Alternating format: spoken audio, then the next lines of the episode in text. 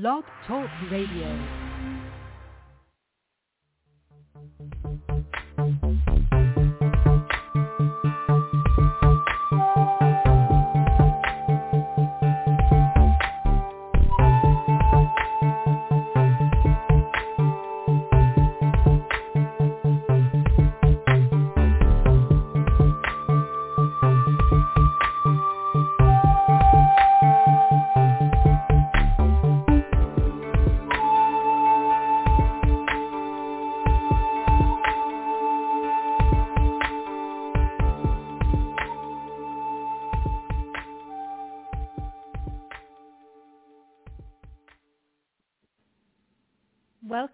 To the Frontier Beyond Fear live broadcast. I'm Susan Larison Danz, and today is Saturday, June 11th, 2022. And this program, which is available on multiple podcasting platforms, airs live every week on Saturdays at 1 p.m. Pacific, 4 p.m. Eastern Time.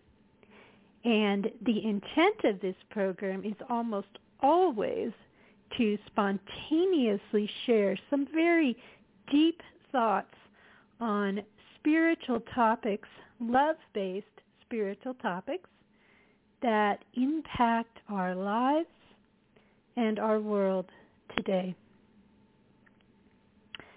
Today, I feel very much called after some deep reflection to once again talk about the wisdom in 1 Corinthians 13. This wisdom will reach into your heart no matter what your path or perspective. It is a very deep teaching that we really need right now, and it has a lot to say though its primary topic is love, it has to do with how an understanding of what real love is impacts every aspect of our lives and of our world. We find ourselves, and I know that there are people listening, um, just to give you an idea, about 64% of you, 64 to 65, are in the United States, where I am. And I know that others of you who are listening are scattered in a number of places, which I very much celebrate and welcome. You are welcome here. And I believe that this perspective will be meaningful to you no matter what you are dealing with in your life and in your society. It is deeply meaningful wisdom. So I'm going to begin and I'm going to explore what 1 Corinthians 13 has to tell us, but I will begin with the end of 1 Corinthians 12.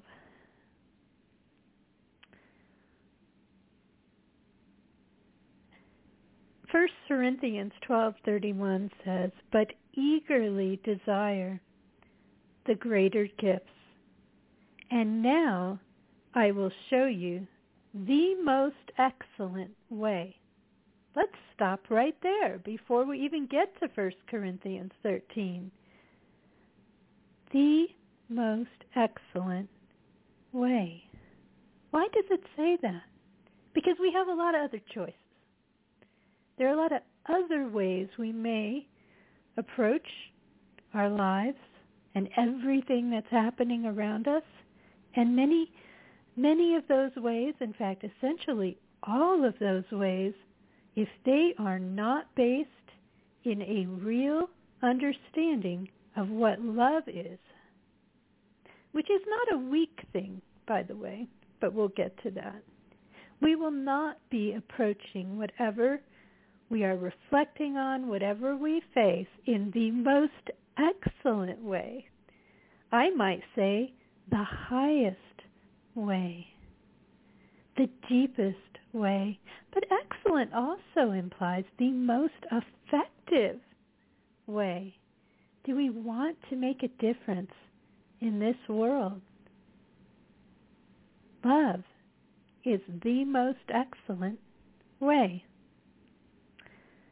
1 Corinthians verse 1. If I speak in the tongues of men and of angels, but have not love, I am only a resounding gong or a clanging cymbal.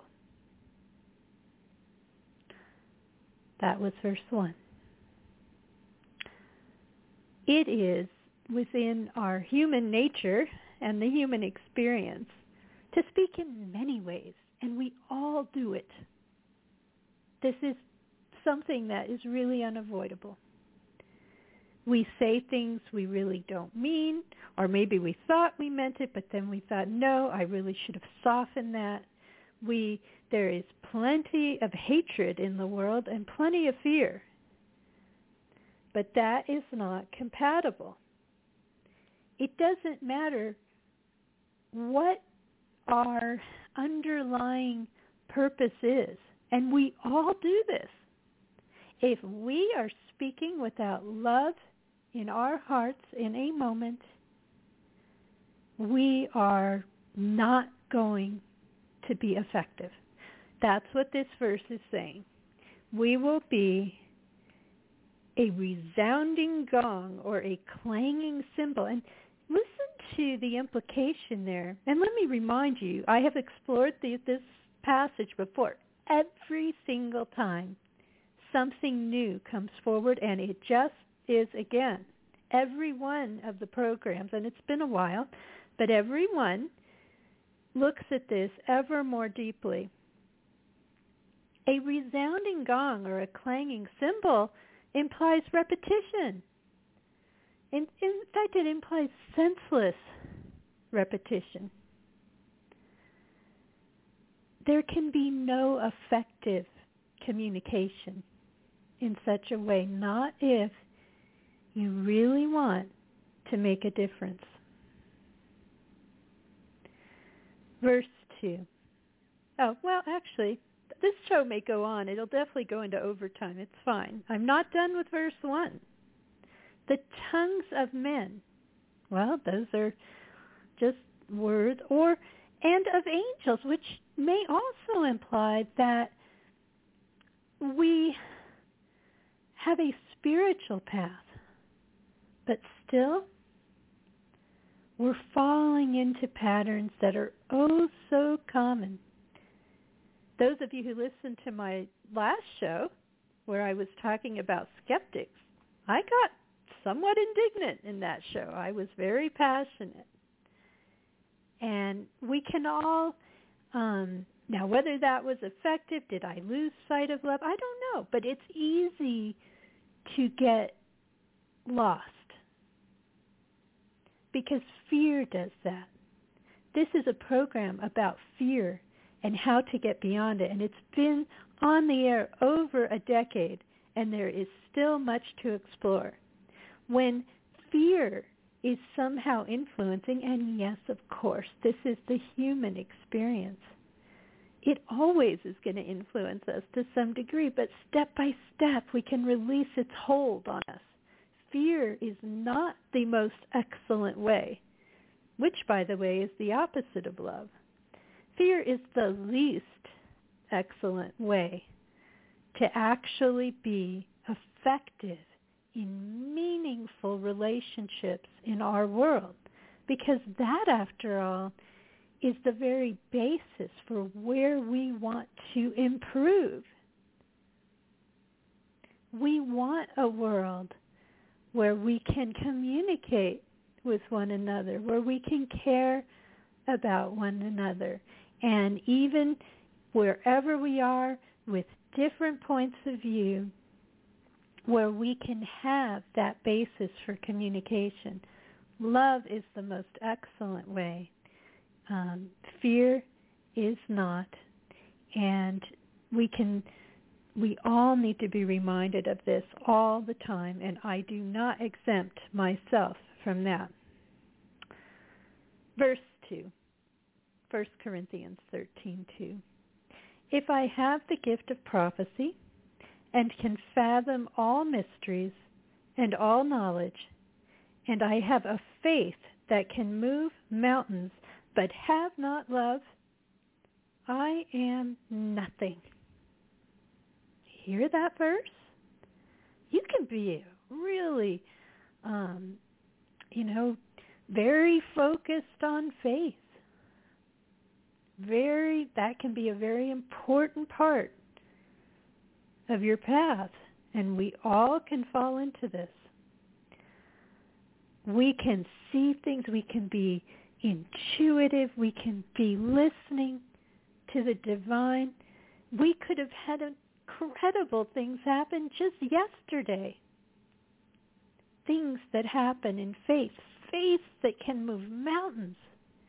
Many of us have witnessed incredible healing that we cannot explain or things that are so incredibly detailed and um, coincidental in a meaningful way, which depending on your path, some describe as synchronicities, others have other language for what that is. But if we're not in a space of love, those things will not be truly effective. Those things will fail because they are not based in love. And love is not so easily described. It will be in this passage momentarily. So don't make assumptions about what love is because that's what this passage is going to tell us. And it's going to tell us many aspects of love to help clue us in to when we are straying from the path of love so that we can find our way back.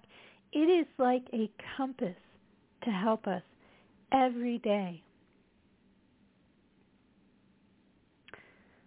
Verse 3 If I give all I possess to the poor and surrender my body to the flames but have not love, I gain nothing.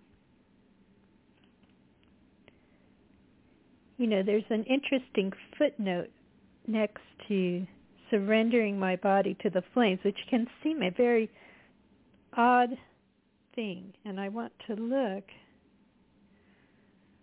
Huh.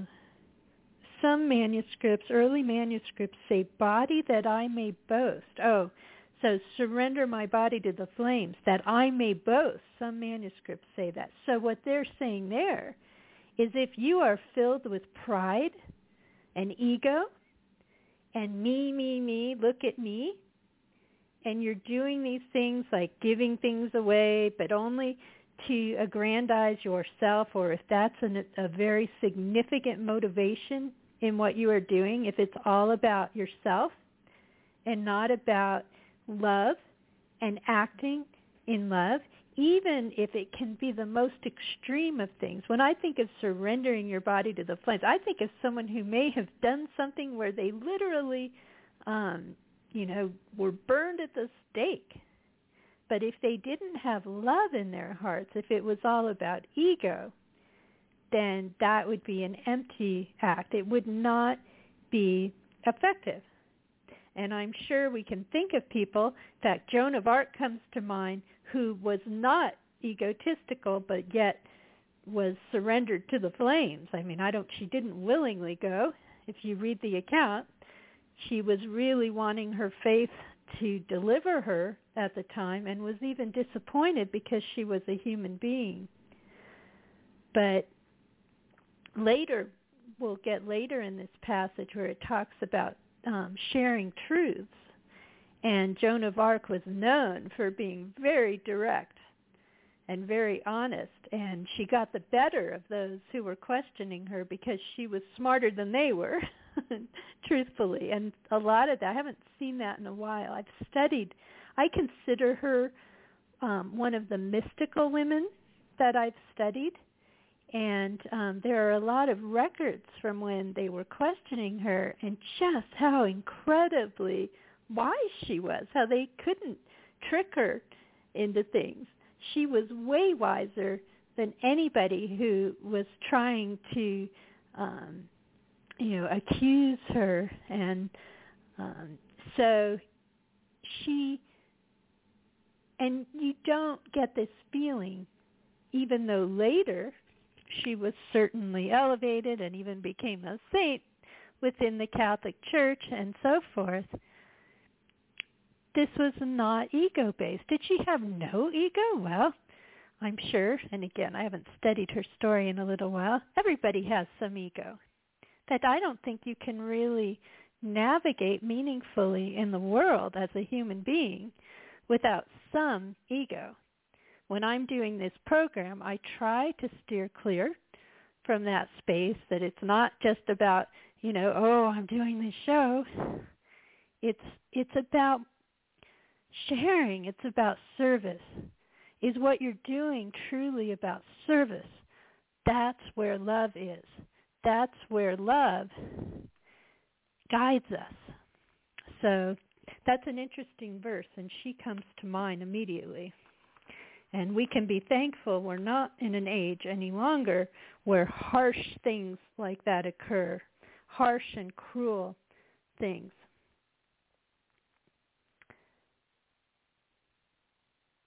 First Corinthians 13, verse 4. Now is where we start. I'm not reading it yet. To explore what love actually is. Verse 4. Love is patient Love is kind. It does not envy. It does not boast. It is not proud. It can be difficult, especially when we face urgent things in our world, to find that patience. I've been impatient. We're all impatient. I have great esteem and faith in the goodness that exists and that we can find um, what is sometimes we can I don't want to use even any other quote. We can find the higher path. And this particular passage helps to guide us as to how. But patience is important. I continue to feel as I speak to a worldwide group, the greatest thing that we all face that's immediate in terms of how do we have patience, the greatest threat, and of course there is fear behind it, there is all kinds, there are all kinds of lesser motivations of, behind it, but we have now returned to the situation where nuclear war is unfortunately the greatest thing that we face. There are other things, but nuclear war is our most immediate danger again. And it was that way when I was younger, and sadly we're back to that place. And if we don't proceed in a way that alleviates that threat, we won't even get to anything else we might be concerned about that are down the list. And so that's why wisdom in these times is incredibly important.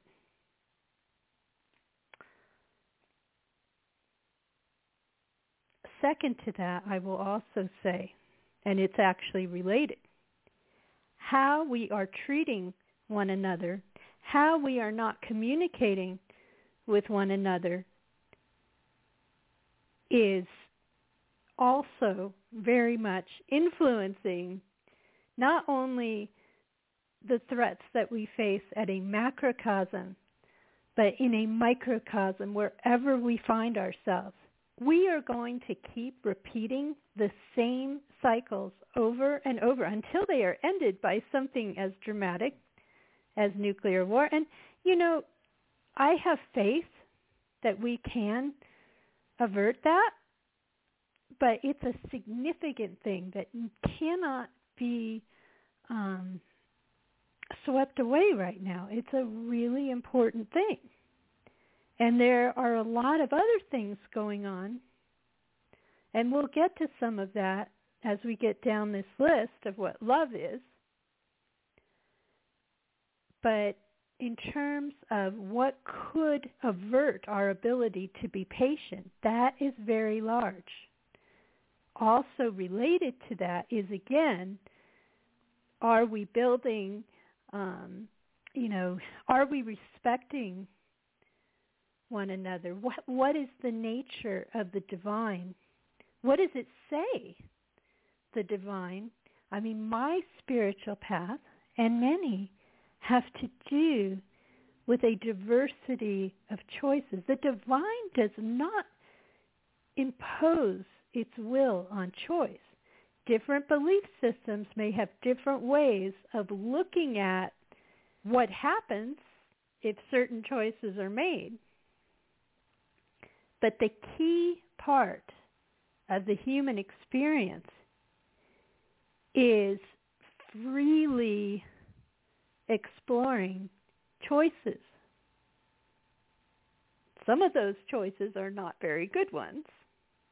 That's why understanding love can help to guide us to the highest way of living, even when we do it so imperfectly.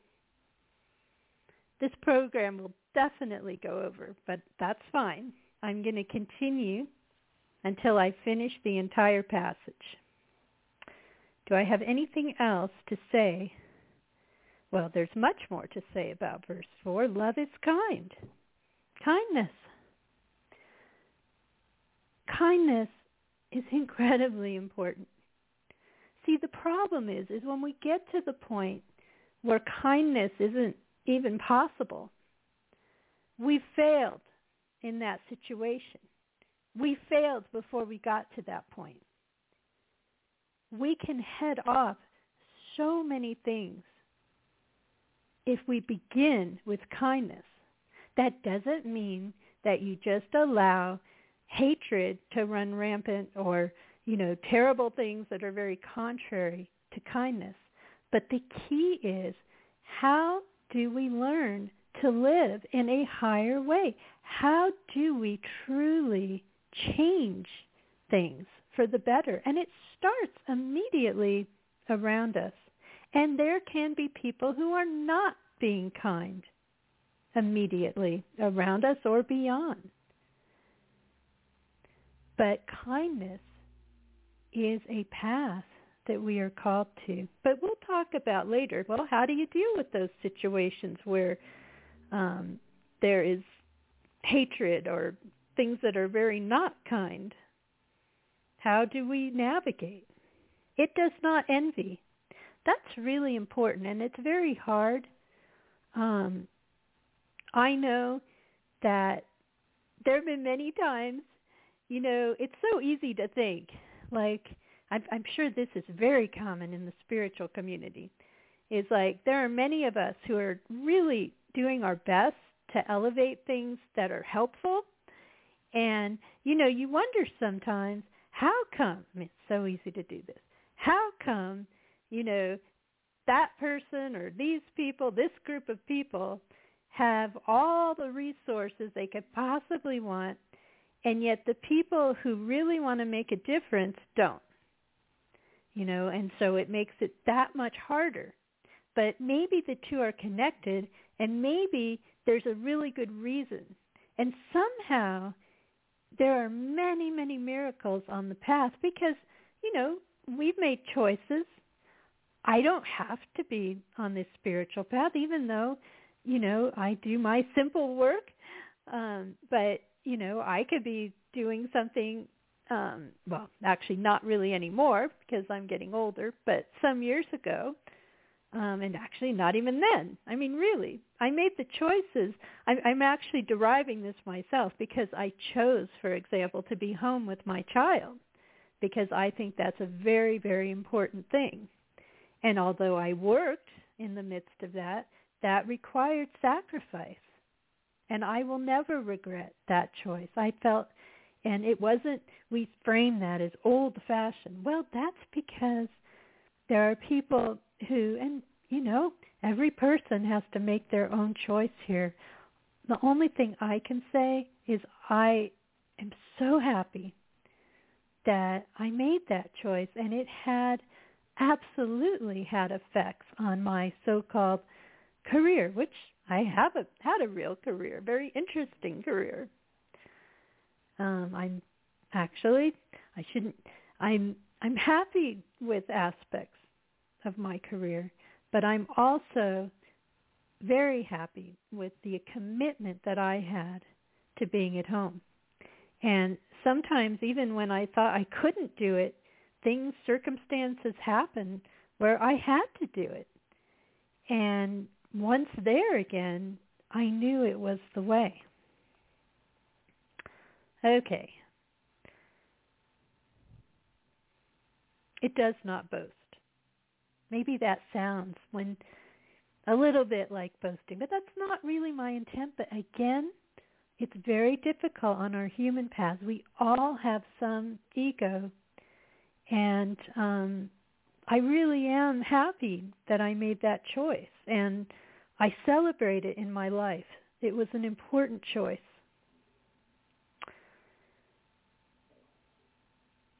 But love doesn't boast, and it is not proud. We've talked about pride already. Verse 5. It is not rude. Let's stop right there. I was a little bit snide in the last show talking about skeptics. It is so easy to be clever, snarky, rude, but it's not going to accomplish what we really want. It only pushes people away. And we all do it. That's why I mentioned in the last show. I don't know if I would go so far as to say I was rude, but there's plenty of this going on right now. You know, the clever little thing at someone else's expense. Ha, ha, ha. And you think that's effective.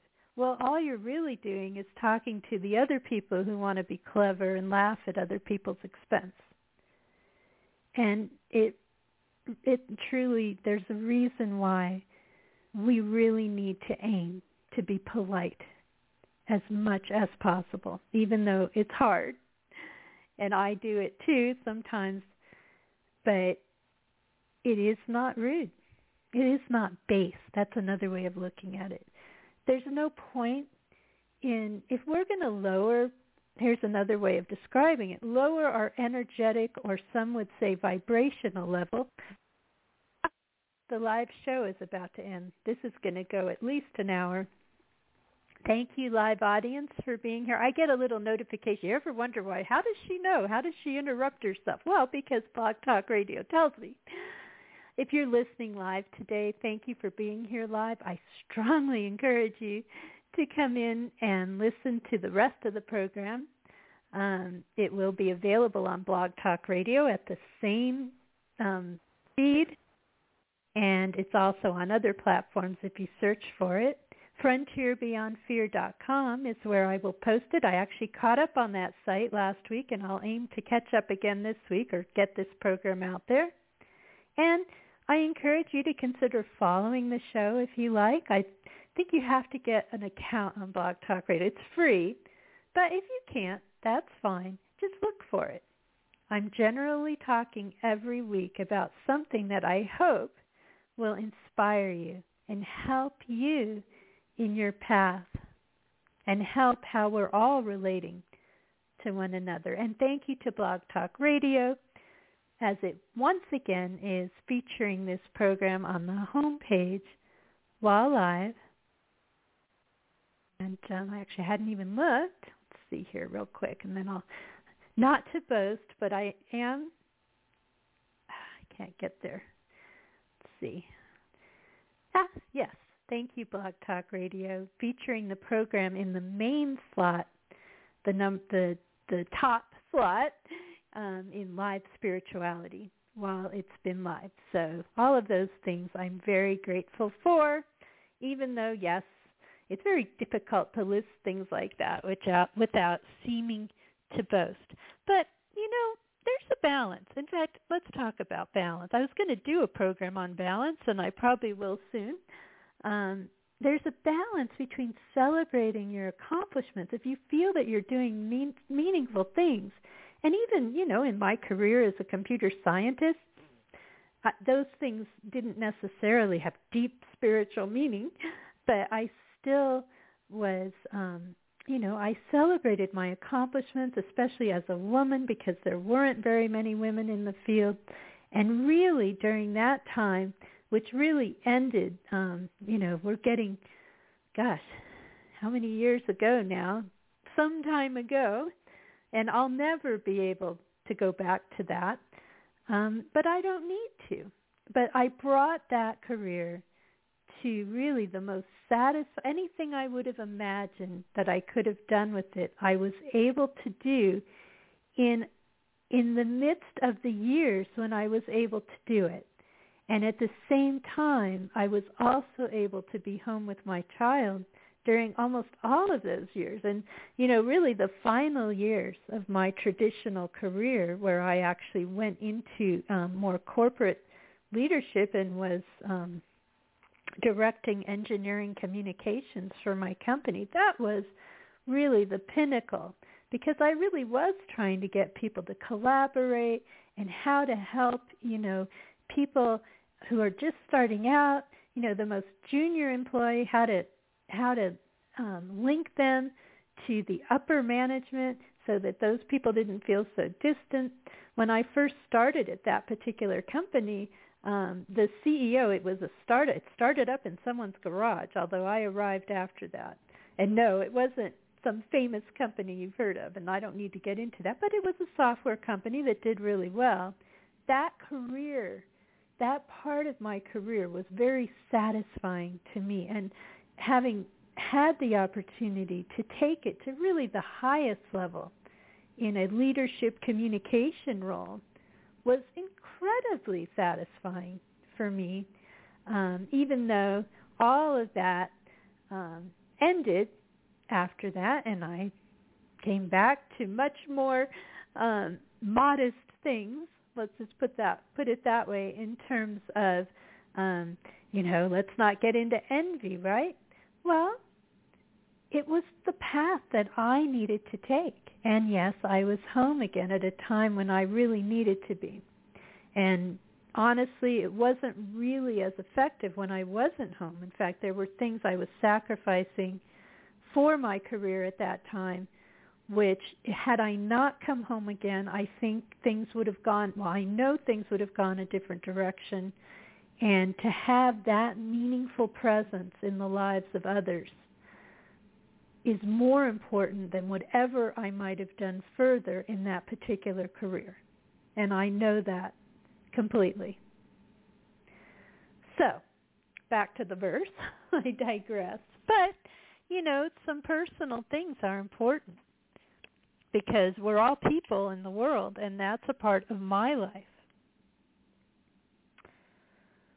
Okay. It is not rude, so I think we covered that quite well. Let's steer clear of rudeness. It won't help us in any way. Um, it is not self-seeking, which means we, as much as possible, focus on how we are operating in service. It is not easily angered. Now, there you go. If we're not easily angered, and believe me, I we in any given day we can be triggered. But I know that my own path, things have really, I have gotten, you know, when when you feel anger come over, you know, you don't even feel well physically. I mean, real anger, it, it's not helpful. You cannot really operate in a meaningful, effective way if you're dominated in that way. And it's truthfully an impulse, and it's a lower impulse, and it often leads to rudeness, that too. We need to find a path where you can still care if something's hateful or not love-based. I mean, you know, the last program I wasn't really happy about skeptics skeptics and how that impacts our future. Um, if we get too caught up in um, not even looking at what spirituality can provide to us. And in fact, this program is giving us a really good example. But there's more than that when we're living in the midst of a spiritual life. It's more than words that we're reading or even um, everyday things that we're applying. There's a higher level as well. We need to stop celebrating anger. We can see on vivid display in multiple parts of the world including in the United States, how anger leads to impulse and leads to things that are not helpful. And anger in response to anger is not helpful either.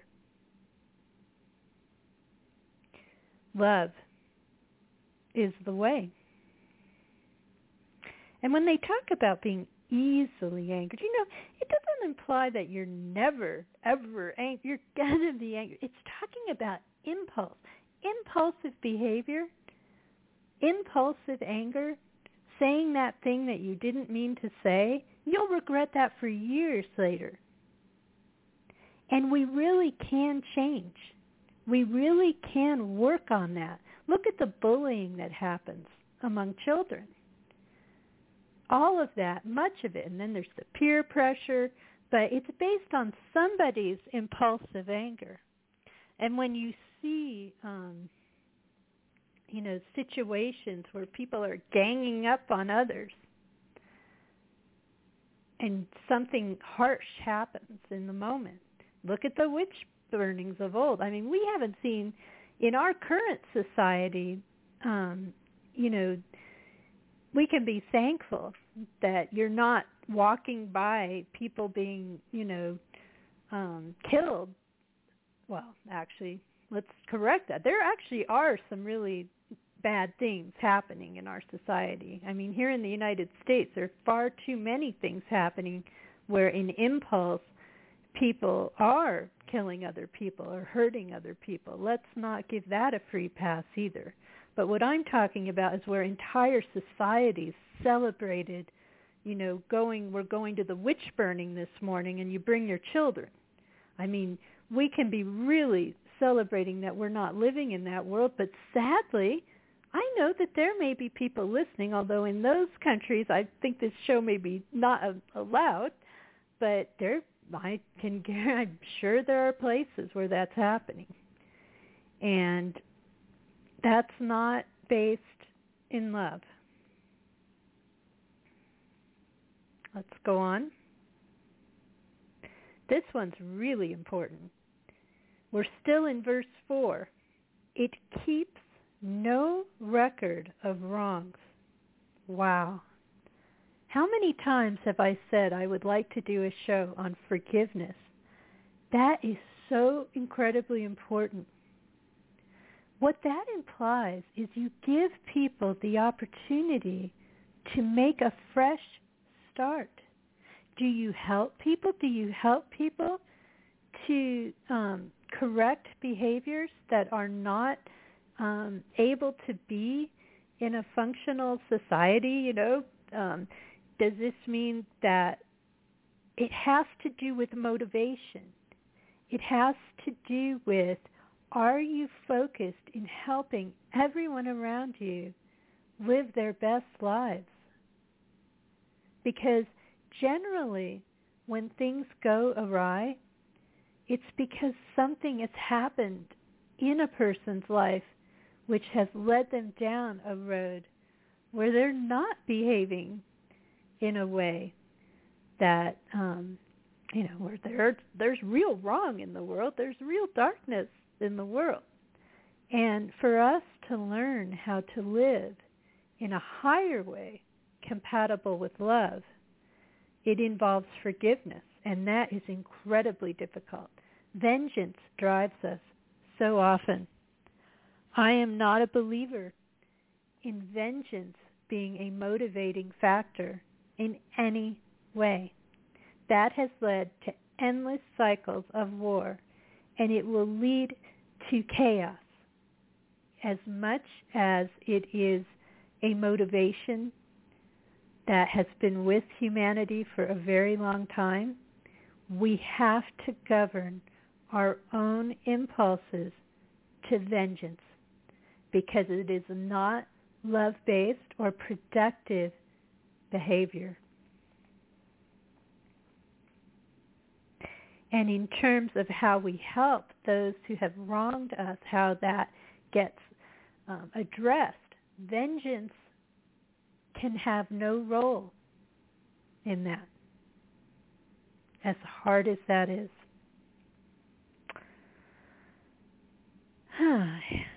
Where are we?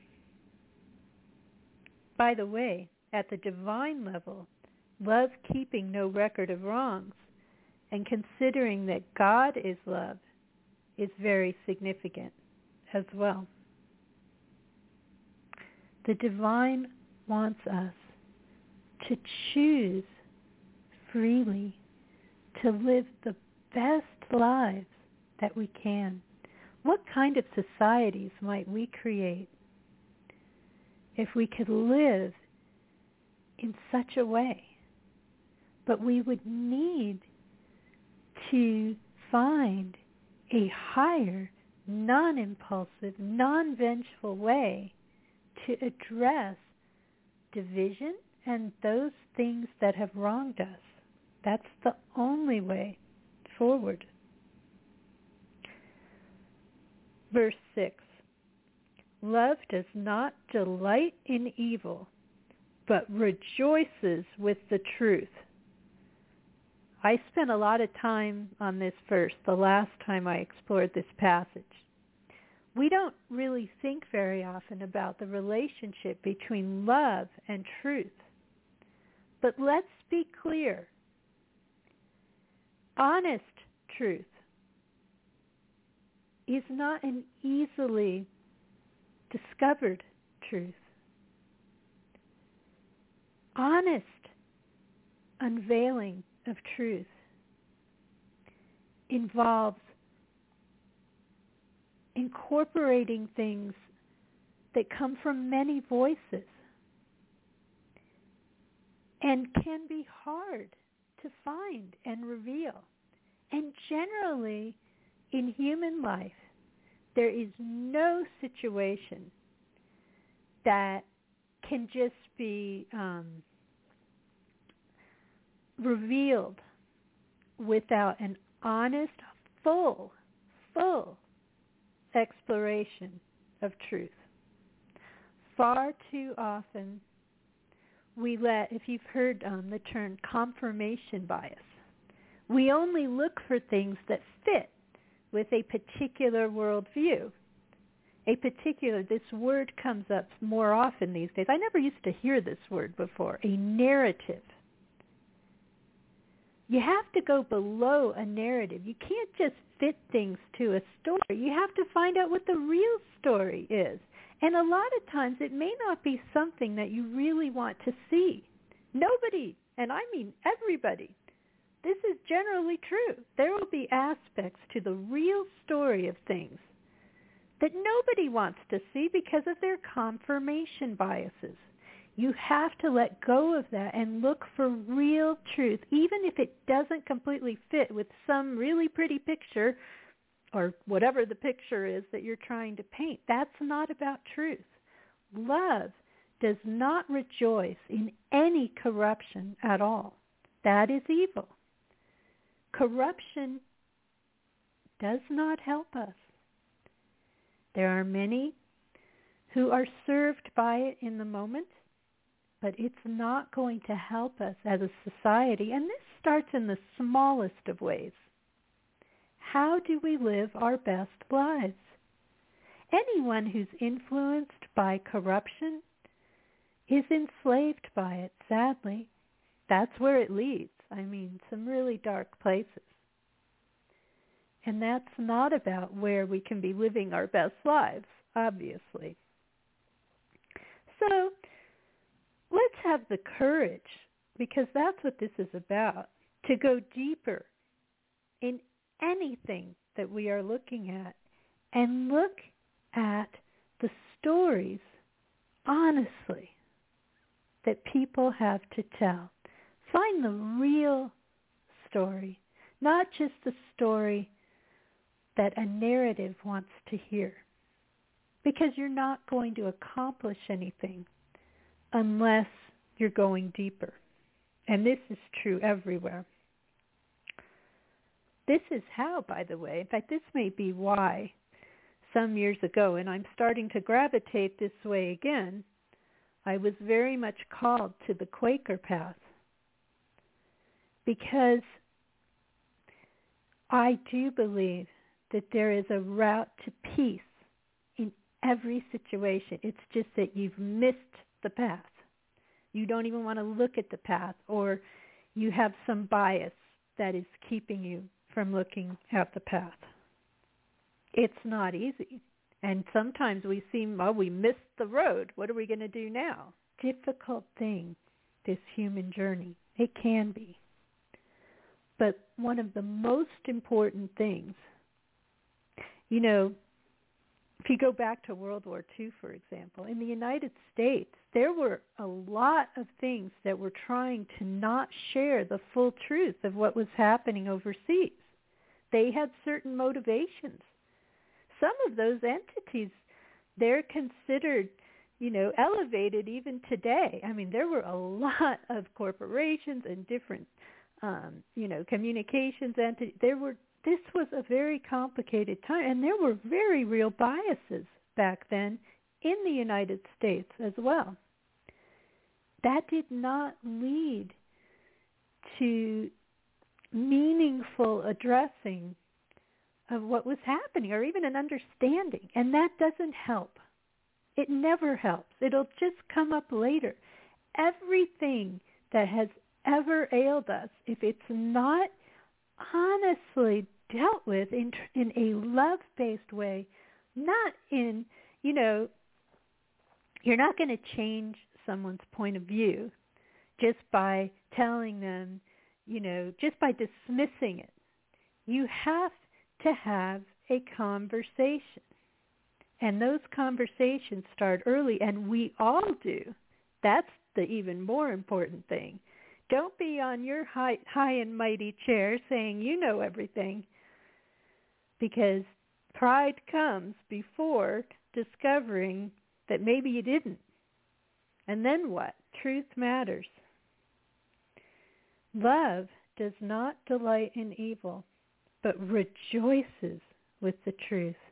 That's because the truth is loving. If you're not interested in real truth, that's not loving. That's hurting someone. We have to have the courage to look for it, even when it doesn't fit with our bias. And we need to look at it through the eyes of love verse 7. It always protects, always trusts, always hopes, always perseveres. The voice of love can never be silenced. If all it could do is speak under a tree, it would speak because nothing can diminish it, truly. And love always protects. Why wouldn't we want such a thing to be always protected by something? Always trust, always hopes, always perseveres when you are doing your best to be aligned with what this is, nothing, Nothing can stop it, not in this life or any other. Not in this life or the next. Fact, this is important at the divine level too. Love will always love. Period. There's no other part there. And always protect and trust. Love doesn't just abandon. You know, you can see this at multiple levels. Is it really loving to abandon someone who's been deceived by something deceptive? That person has been deceived. That's not love. I mean, that's, you have to trust. You have to persevere. We need to look for clarity. And the divine will always love us. The divine is love, and we are inseparable from that love. Always hopes. I will never give up hope.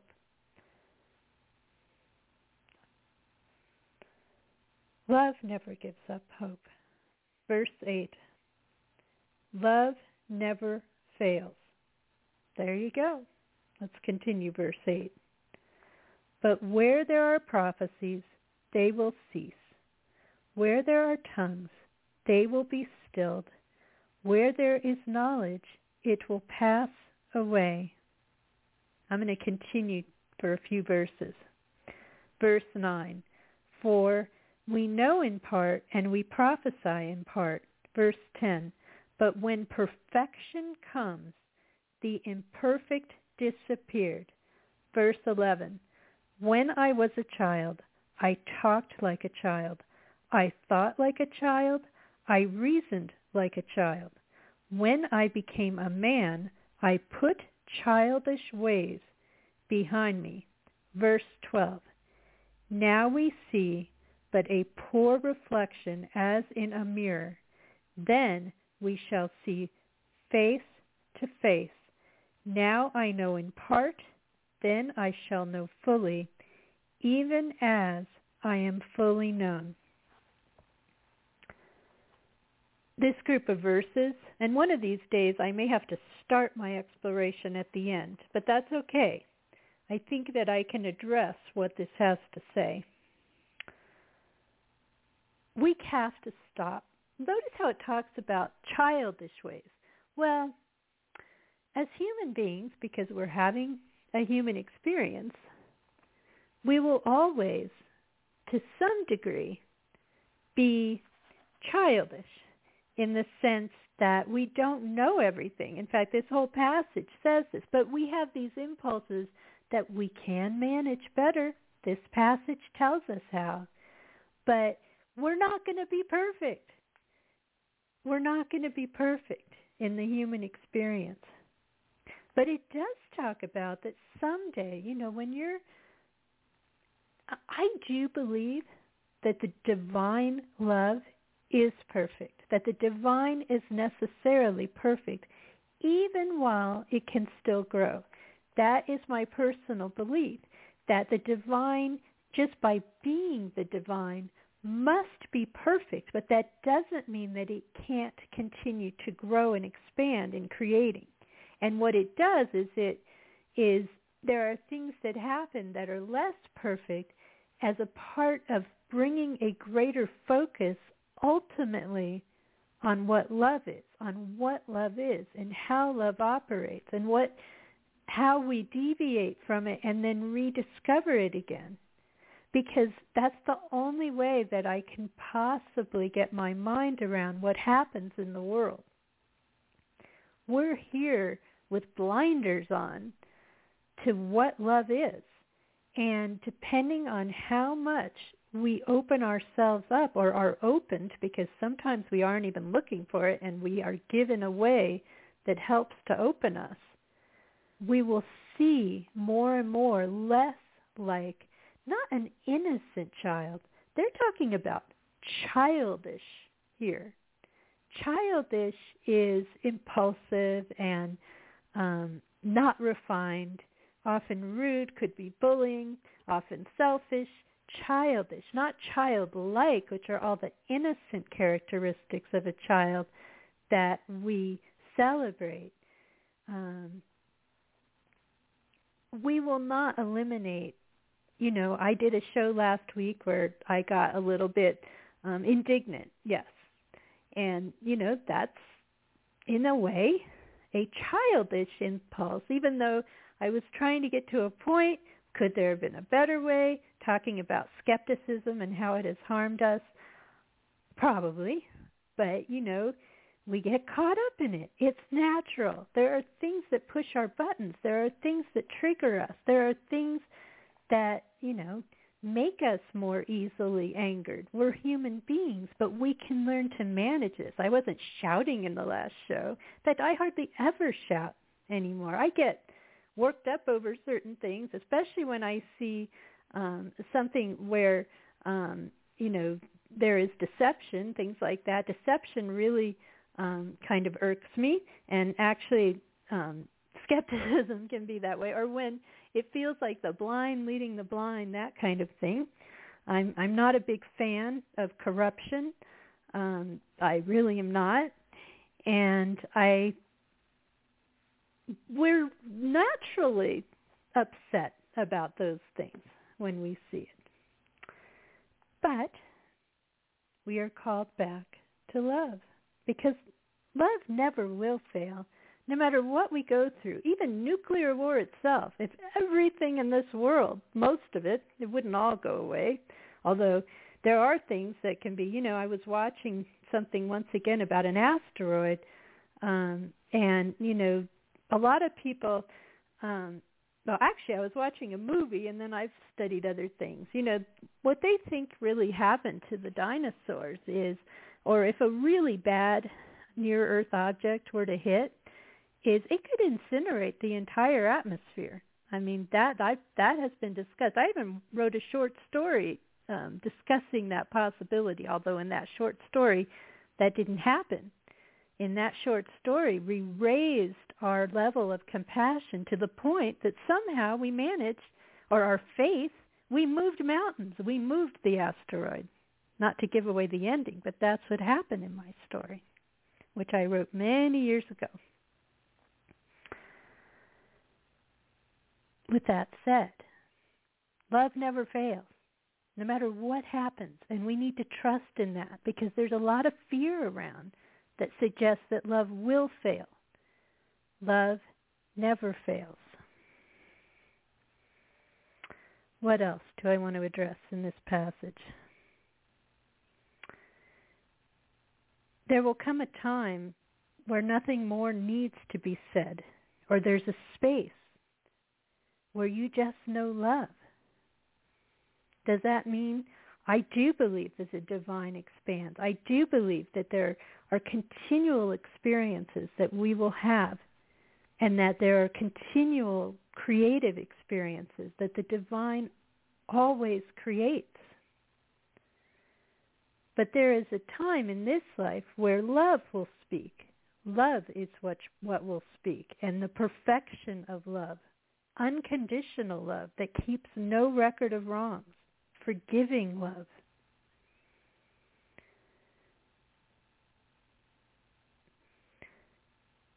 Now we see but a poor reflection again, again, as in a mirror. We'll see face to face. We'll see what that divine is. I believe we'll see all of our stories too. And once we do, we'll have such a greater understanding. There will be no greater way of understanding truth than to see the real paths that people led. And yes, how maybe they were deceived here or, you know, hurt here and then they behaved badly here. Everybody will see, well, what happened? What happened? There will be great love in that day. There will be no vengeance, only love. Vengeance is not of love.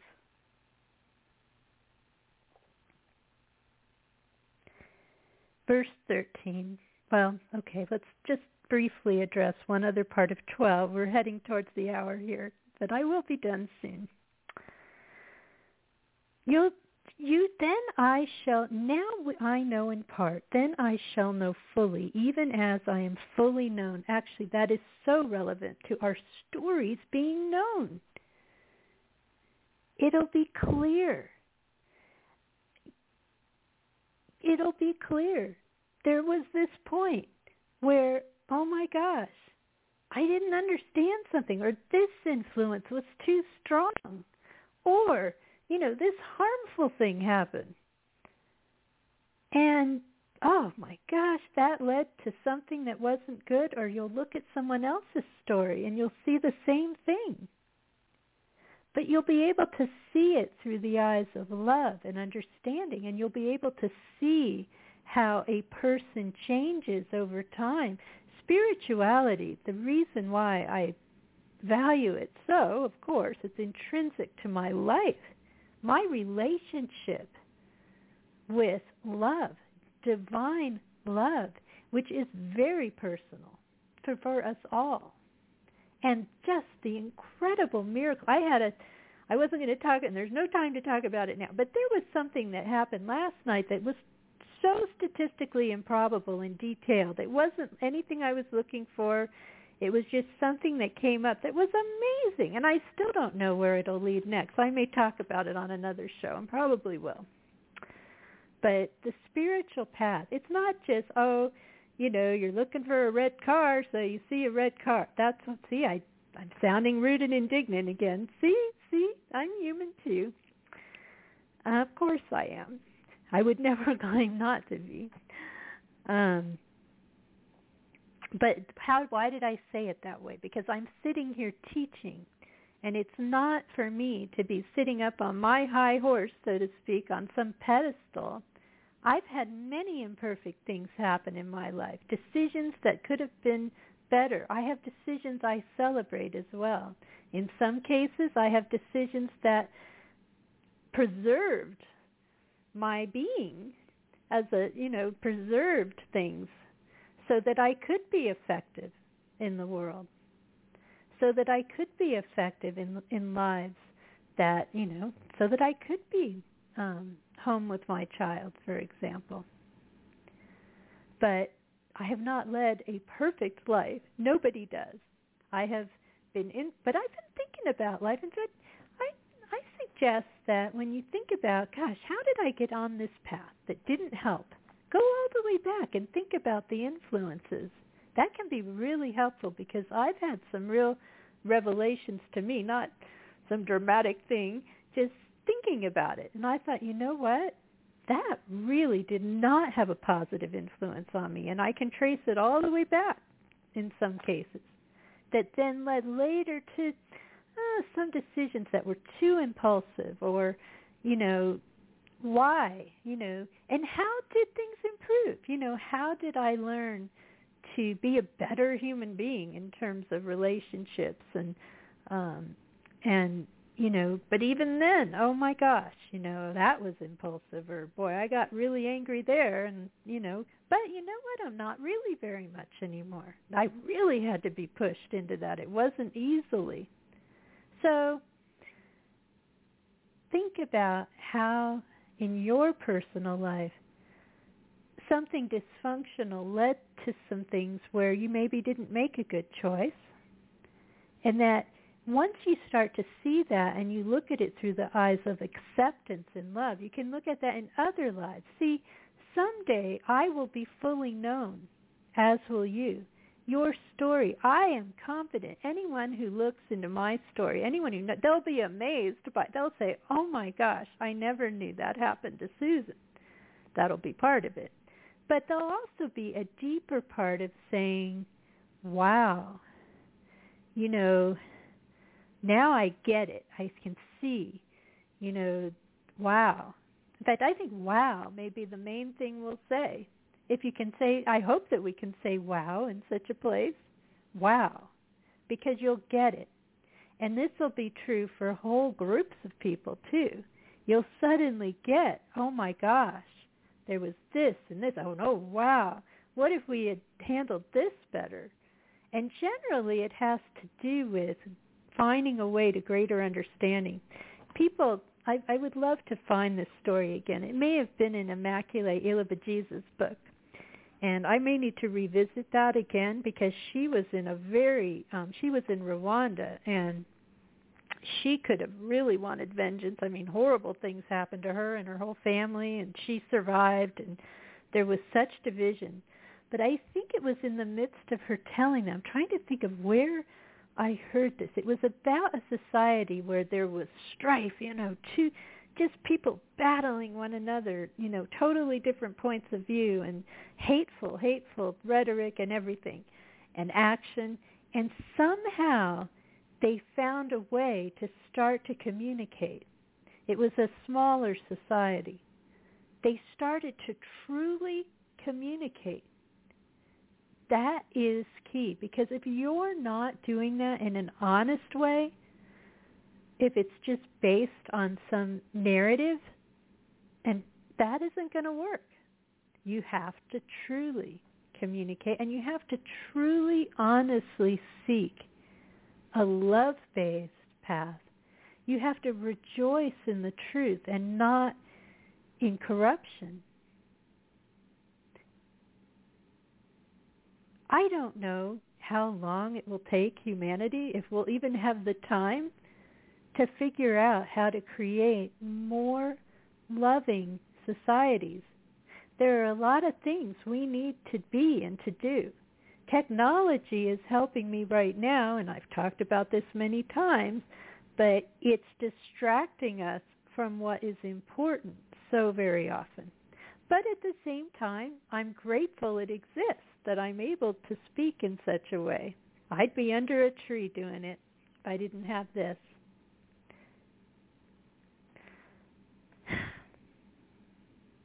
Verse 13. And now, these things, these three remain. Faith, hope, and love. But the greatest of these is love. I don't need to say too much about that. Faith, incredibly important. Hope, never giving up. But real hope is about never giving up on finding our way beyond the things that are dividing us through truth. That's part of it. Real love. And also finding a way where you can see truth and then different perspectives. But you'll find that some of those perspectives are based on a narrative that isn't based on truth. Well, then that helps. That helps. That helps to understand one another better. Because, oh, I didn't know that fact. Oh, oh, oh. But you have to actually have the facts to get there. Love and truth are very related. We can move forward when we're courageous enough to seek that. That's where we'll get. That's where we'll be getting somewhere. Have we really built such amazing things? Oh, sure. Oh, sure.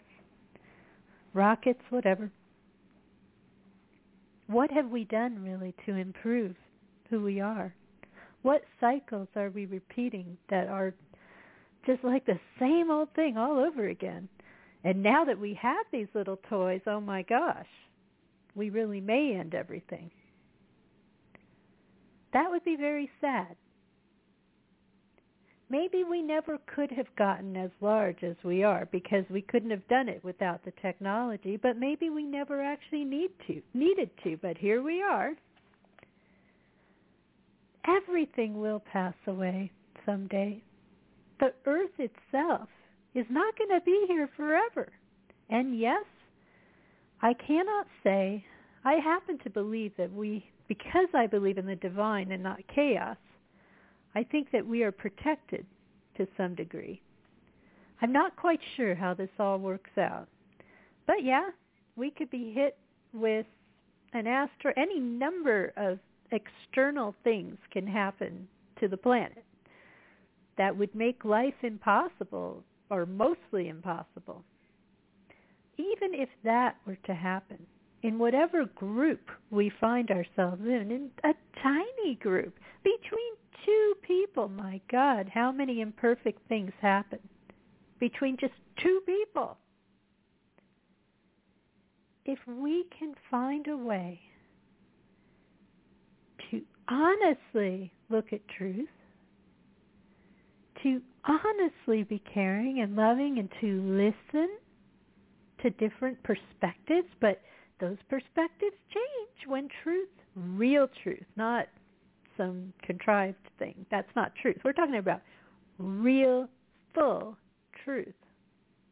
Things change then. And it's essential, but it takes courage. This program's about fear, and it takes a lot of courage. I talk about it a lot. I'm not, I don't set myself up as someone who's more courageous than a lot of other people. I think there are probably a lot of braver people than me, but, you know, I'm able to do this right now. That takes some courage. I'll acknowledge that. Each of us is on a journey learning and growing. The greatest of these is love. Love is everything. Love is the key. Love really is the answer.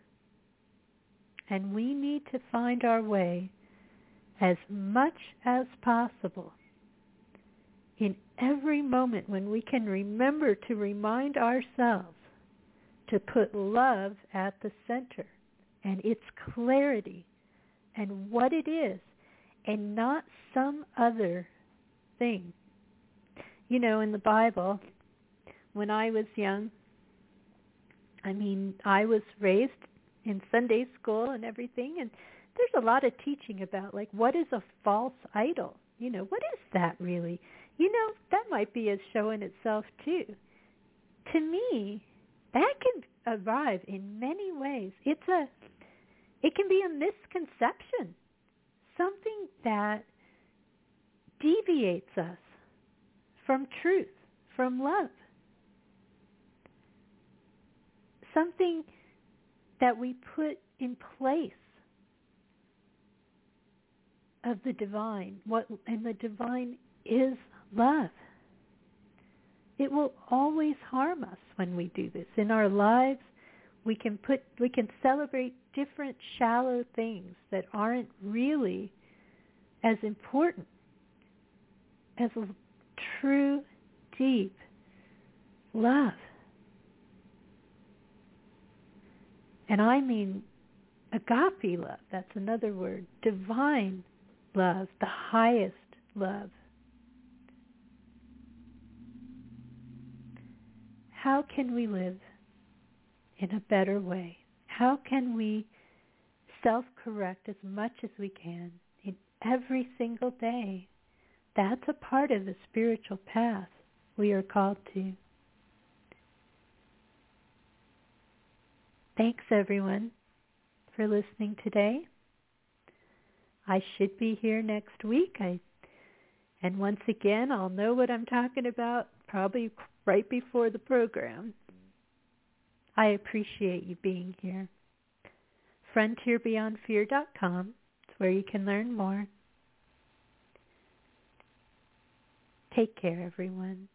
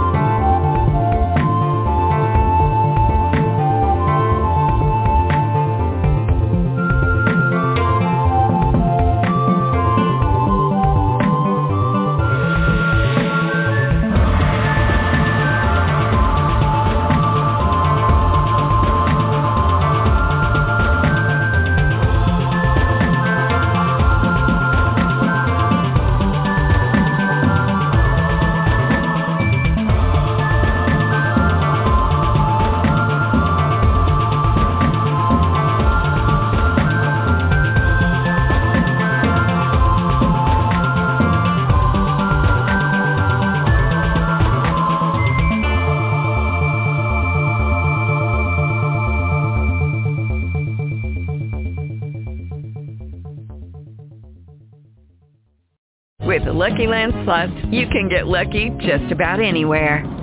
This is your captain speaking. Uh, we've got clear runway and the weather's fine, but we're just going to circle up here a while and uh, get lucky. No, no, nothing like that. It's just these cash prizes add up quick. So I suggest you sit back, keep your tray table upright, and start getting lucky. Play for free at LuckyLandSlots.com. Are you feeling lucky? No purchase necessary. Void where prohibited by law. 18 plus terms and conditions apply. See website for details.